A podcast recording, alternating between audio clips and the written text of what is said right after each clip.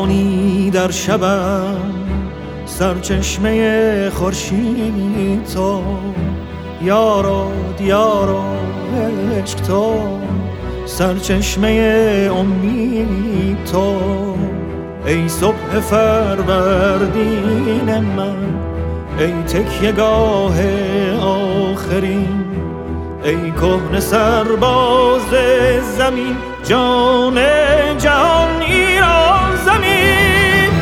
ای در رگانم خون ای پرچمت ما را کفن.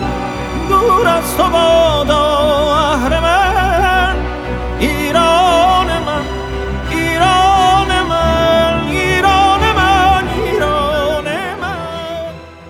مرگا به من که با پر تاووس عالمی یک موی گربه وطنم را عوض کنم درود به روان پاک همه شهیدان راه آزادی.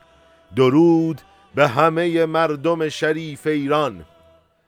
شما شنونده 54 مین اپیزود پادکست ایران و انقلاب هستید که در روز شنبه 20 آبان ماه 1402 با روایت من مجتبا شایسته منتشر میشه.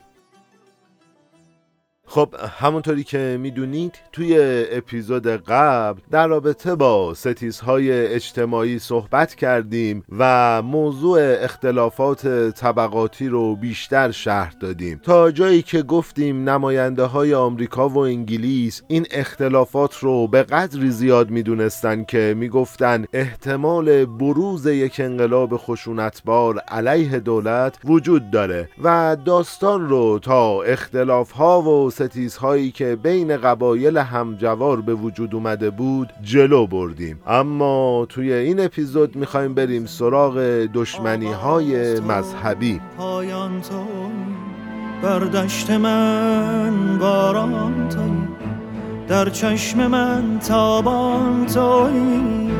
ایران من ایران من آن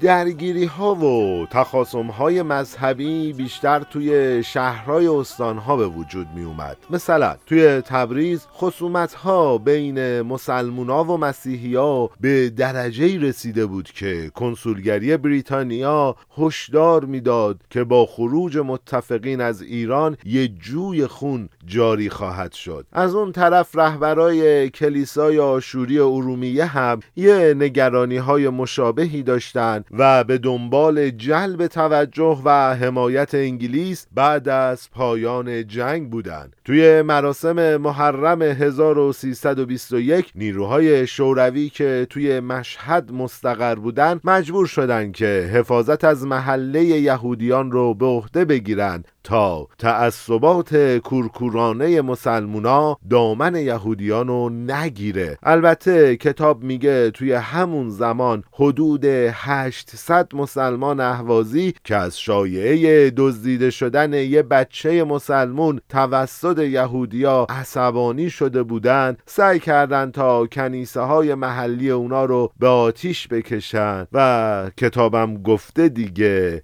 این اتفاق یه شایعه بود و واقعیت نداشت. یعنی دزدیده شدن کودک یه شایعه بود که حالا مسلمانات توی دام اون شایعه افتادن و الاخر خب از طرف دیگه توی کرمان یه گروه احساساتی به رهبری یکی از روحانیون متعصب با حمله به محله زرتشتی ها دو نفر رو کشتن و خونه های زیادی رو هم غارت کردن. آبراهامیان تو ادامه میگه یه گروه مشابهی مثل این دوستان دلواپس آتش به اختیار که با همه هم مشکل داشتن توی شاهرود با حمله به مرکز بهایی سه نفر رو دار می‌زنن و پنج جاه مغازه رو هم غارت می‌کنن اما با همه اینها رقابت های بین هیدری ها و نعمتی ها شیخی ها و کریم خانی ها و متشرعه صده 19 هم اهمیت قبلی خودش رو از دست داده بود. خب اونایی که با پادکست ایران و انقلاب همراه بودن می‌دونن که ما توی اپیزود ششم تا اپیزود نهم مفصل در رابطه با این گروه ها صحبت کردیم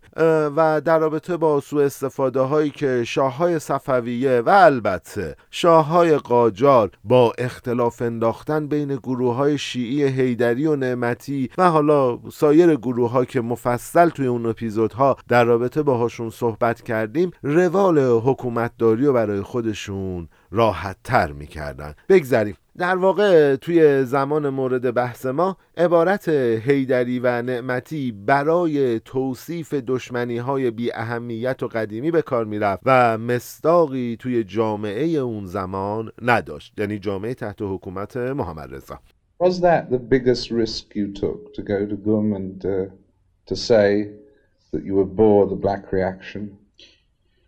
Well, first of all, I'm uh, probably more religious than those people myself. This is the story of my life. I'm mystical, I'm religious, but uh, I believe the true religion, the religion of God, the religion of our Prophet, and not what has been added to it by those who want to make it a, a job, a profiteering job for themselves. No, I was not afraid at all. اسلام همونطوری که گفتم اسلام روز اول است. و این کاری که ما می‌کنیم و این مواد انقلاب ایران تمام استوار بر همون اصول است. اسلامی که پیغمبر برای ما آورد نه اون چیزی که به آن اضافه کردند و از آن برای خود و استفاده خود دکان ساختند. اما توی مناطق آذربایجان، کردستان و مناطق عرب نشین مسئله زبان خیلی برجسته و آشکار بود. شیخ جاسپ فرزند شیخ خزعل توی سال 1321 به ایران میاد و بلافاصله با شرکت شیوخ عرب یه گرد همایی برگزار می‌کنه و توی این گرد همایی با این استدلال که امارت عربستان تا صده بیستم عملا مستقل بوده دولت مرکزی رو به سلب آزادی مردم عرب و برنامه ریزی برای نابودی زبان ملی متهم می‌کنن و شرکت کنندگان توی اون اجلاس هم یه پیام رو به دولت های انگلیس و آمریکا میفرستن. با این مضمون که ما اعراب عربستان با جمعیتی بیش از یک میلیون نفر معتقدیم که روز رهاییمان از دست ایرانیان مهاجم رسیده است. آقا من نمی‌خوام وارد پرانتز نویسنده شم یه چیزی بگم. ایرانیان مهاجم؟ آقا آقا تاریخ چیز دیگه ای رو میگه. یعنی اسلام ایران رو فتح کرده. ایرانیا به اعراب تهاجمی نک بگذریم بریم پرانتز نویسندمون رو بگیم که رفرنس این متن به سفیر آمریکا توی قاهره مصر هست. و خب جالب. بگذریم. اما کتاب میگه به دلیل مخالفت انگلیس و البته نپیوستن بزرگترین قبیله عرب یعنی بنی طرف به این قائله این جنبش به جایی نمی‌رسه. دوستان من می‌خوام یه خورده مشکوک شم به ماجرا. چرا انگلیس از یه اختلاف استفاده یا حالا سوء استفاده نمی‌کنه اینجا؟ خیلی عجیبه. یعنی واقعا عجیبه. مثلا انگلیسی که خدای این نوع تفرقه ها و جلو بردن بازی هستش از این موقعیت به این خوبی استفاده نمی‌کنه و طرف دولت ایران رو می‌گیره. این عجیبه. باشه حالا اگر فرصتی شد توی اپیزودهای تحلیلیمون حتما بهش می‌رسیم. اما وضعیت مناطق کردنشین هم به همین ترتیب بود. کتاب میگه همچنان که ناظران انگلیسی استانهای غربی فهمیده بودند که مقامای ایرانی باید برای جلوگیری از تأسیس جمهوری های مستقل و کوچک که از شهریور 1320 پیدا شده بودند باید پیش و خمهای زیادی رو طی کنند و با سختی های زیادی مواجهند. مثلا لمتون که از طرف سفارت انگلیس به به کردستان سفر کرده بود توی سال 1323 می نویسه از تبریز تا مهاباد شهرها و روستاها پر از کردهای مسلح بود. من پلیس یا ژاندارم فارسی را ندیدم و کردهایی که من با آنها گفتگو می کردم همگی با شور و علاقه. درباره استقلال کردها صحبت می‌کردن. البته خب این موضوع رو باید بگیم که توی سالهای ابتدایی دهه 20 متفقین مخصوصا شوروی خیلی تلاش کردند که به ناسیونالیست های ایران کمک کنن تا بتونن غرب کشور رو بیشتر به تسلط خودشون در بیارن.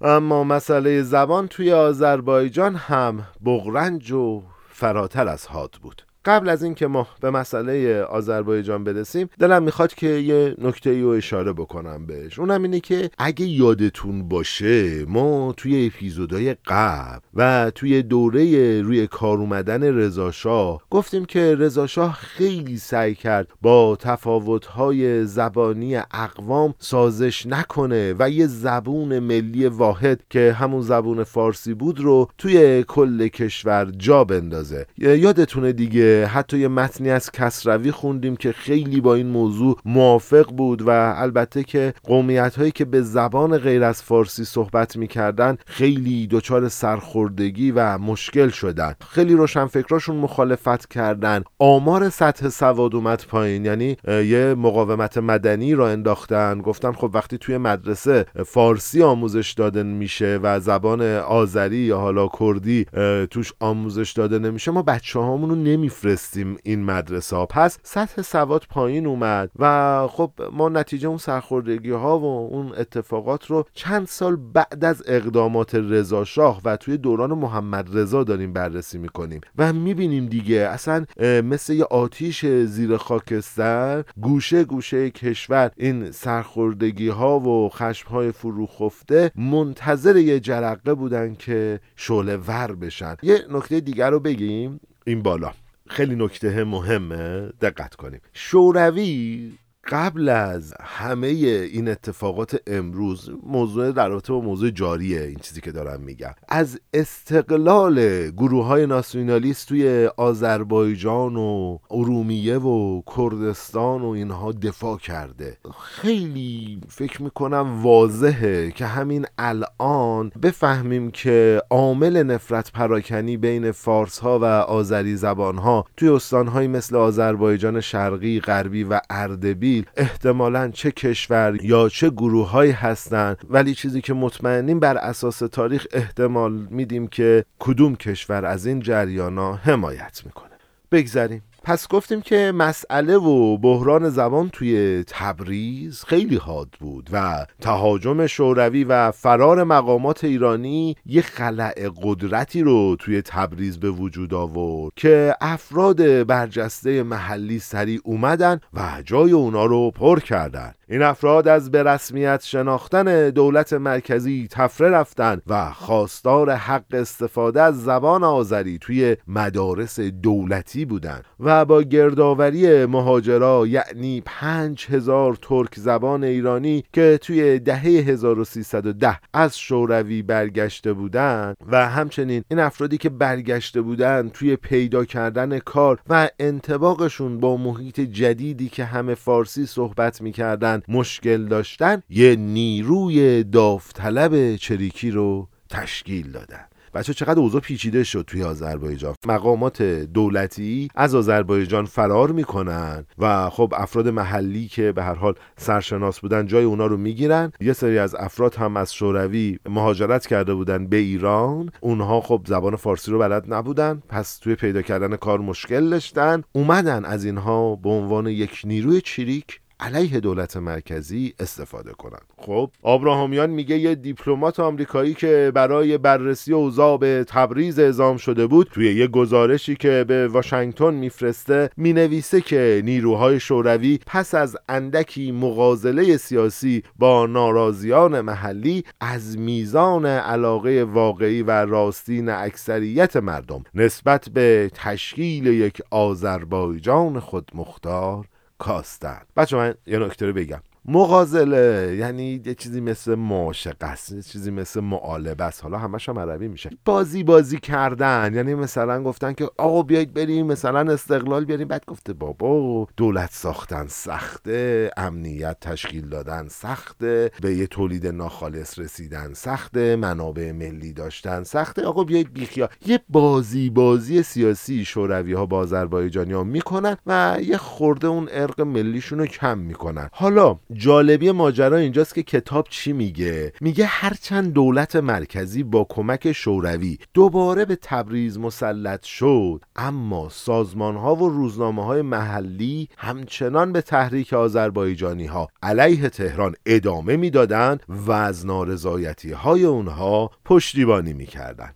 و البته به این موضوع اشاره نشده که چه اتفاقی بین حکومت مرکزی و شوروی میفته که این بار شوروی از حکومت مرکزی به جای تجزیه طلبا یا استقلال طلبا بگیم بهتره. از شاه حمایت می‌کنه چون در این مورد یه ناظر آمریکایی گزارش میده که اگر شوروی ها می‌خواستن می‌توانستن یک شبه با استفاده از نارضایتی های عمومی مردم یک حکومت دست نشانده در آذربایجان بر سر کار بیاورند. اما مهمترین روزنامه تبریز یعنی آذربایجان توی بیشتر سرمقاله هاش به این سال جواب می‌داد که علت بدبختی آذربایجان چیست؟ جوابش هم این بود که سبب اصلی عدم وجود اتحاد بین ملت آذربایجانه. دیگران به علت عدم وحدت داخلی به ویژه بین سنی و شیعه مسلمان و مسیحی روستاییان و اشایر کرد و ترکمن توانستند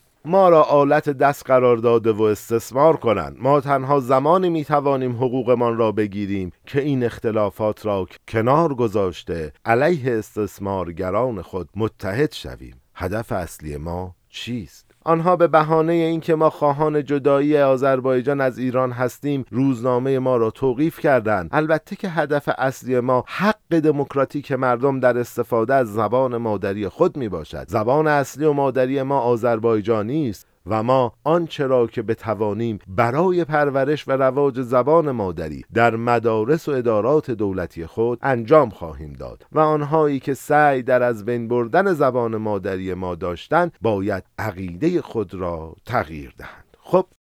توجه فرمایید اکنون شاهنشاه آریامه بیانات مهمی خطاب به مردم آزاده آذربایجان ایراد میفرمایند.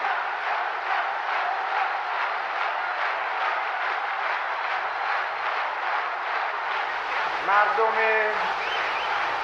نجیب و مهربان رحیمی همپرست تبریز و آذربایجان.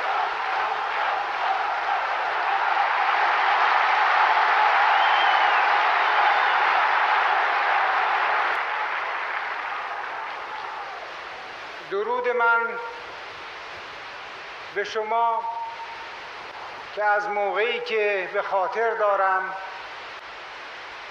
آنی از احساسات وطنی خود دست بر نداشتید و حتی در سختترین شرایط مقاومت کردید و در اولین فرصت غیرت و ایرانیت خودتان را نشان دادید همون موقعی که من بر فراز قافلان کوه پرواز می کردم و پیشروی قوای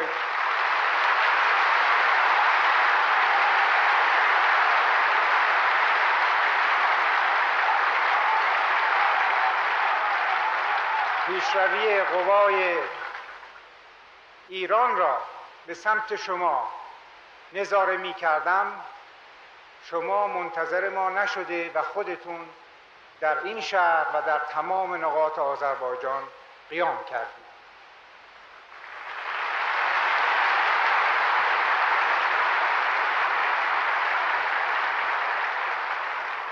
راز بقای این ملت در طول تاریخ همیشه همین بوده است.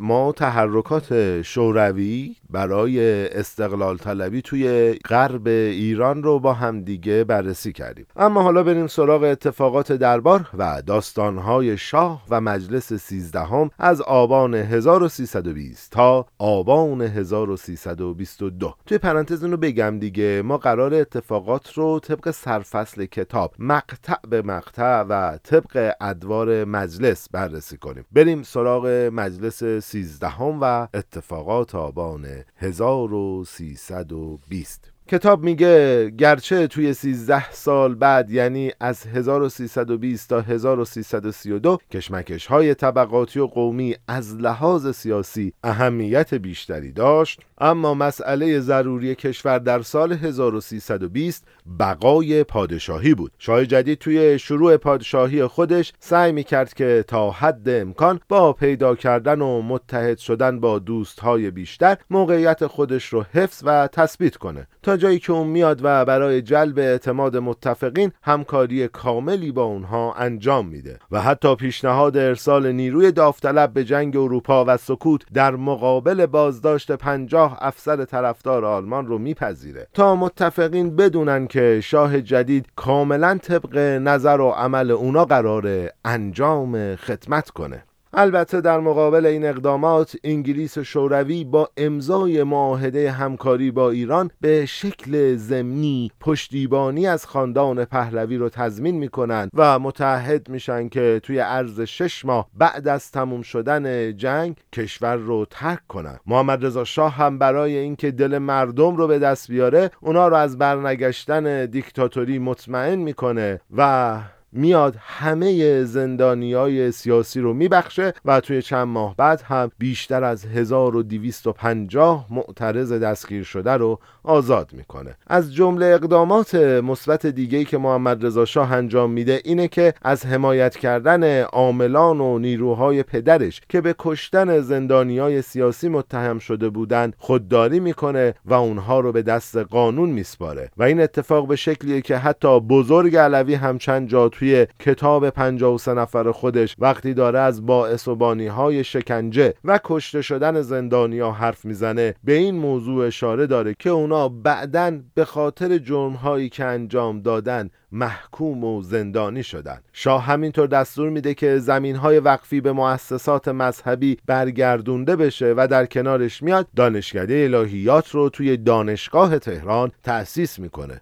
واقعا بچه اتفاقات تاریخ عجیبه خیلی عجیبه. اون خیلی از زمین های ارسی خودش رو که رضا شاه به زور از دست مردم در آورده بود رو به دولت واگذار می‌کنه تا بین مالک های قبلی اون زمین ها تقسیم بشه و تلاش می‌کنه که در انظار عمومی خودش رو یک جوان غیر سیاسی تحصیل کرده توی کشور سوئیس که از رفتارهای مستبدانه پدرش ناراضی بوده جلوه بده و توی اصطلاح راه خودش رو از همون روز اول از باباش جدا می‌کنه و سعی می‌کنه که بگه راه و روش من از پدرم و کارهایی که اون کرده جداست. خیلی دلم می‌خواد در رابطه با این بند صحبت کنم ولی خب بگذریم.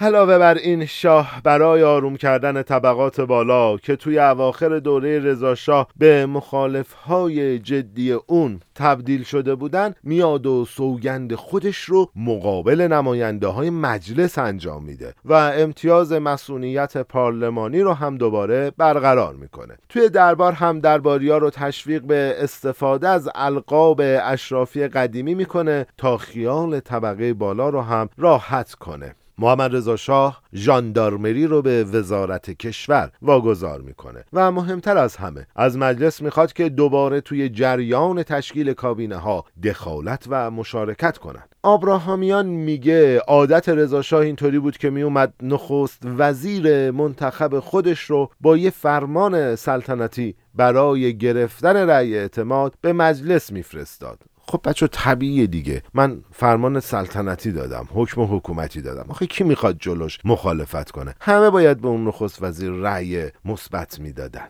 و کتابم میگه همه چیز به شکلی نمایشی بود. اما حالا توی زمان محمد رضا نماینده ها بودن که نخست وزیر رو انتخاب می‌کردن.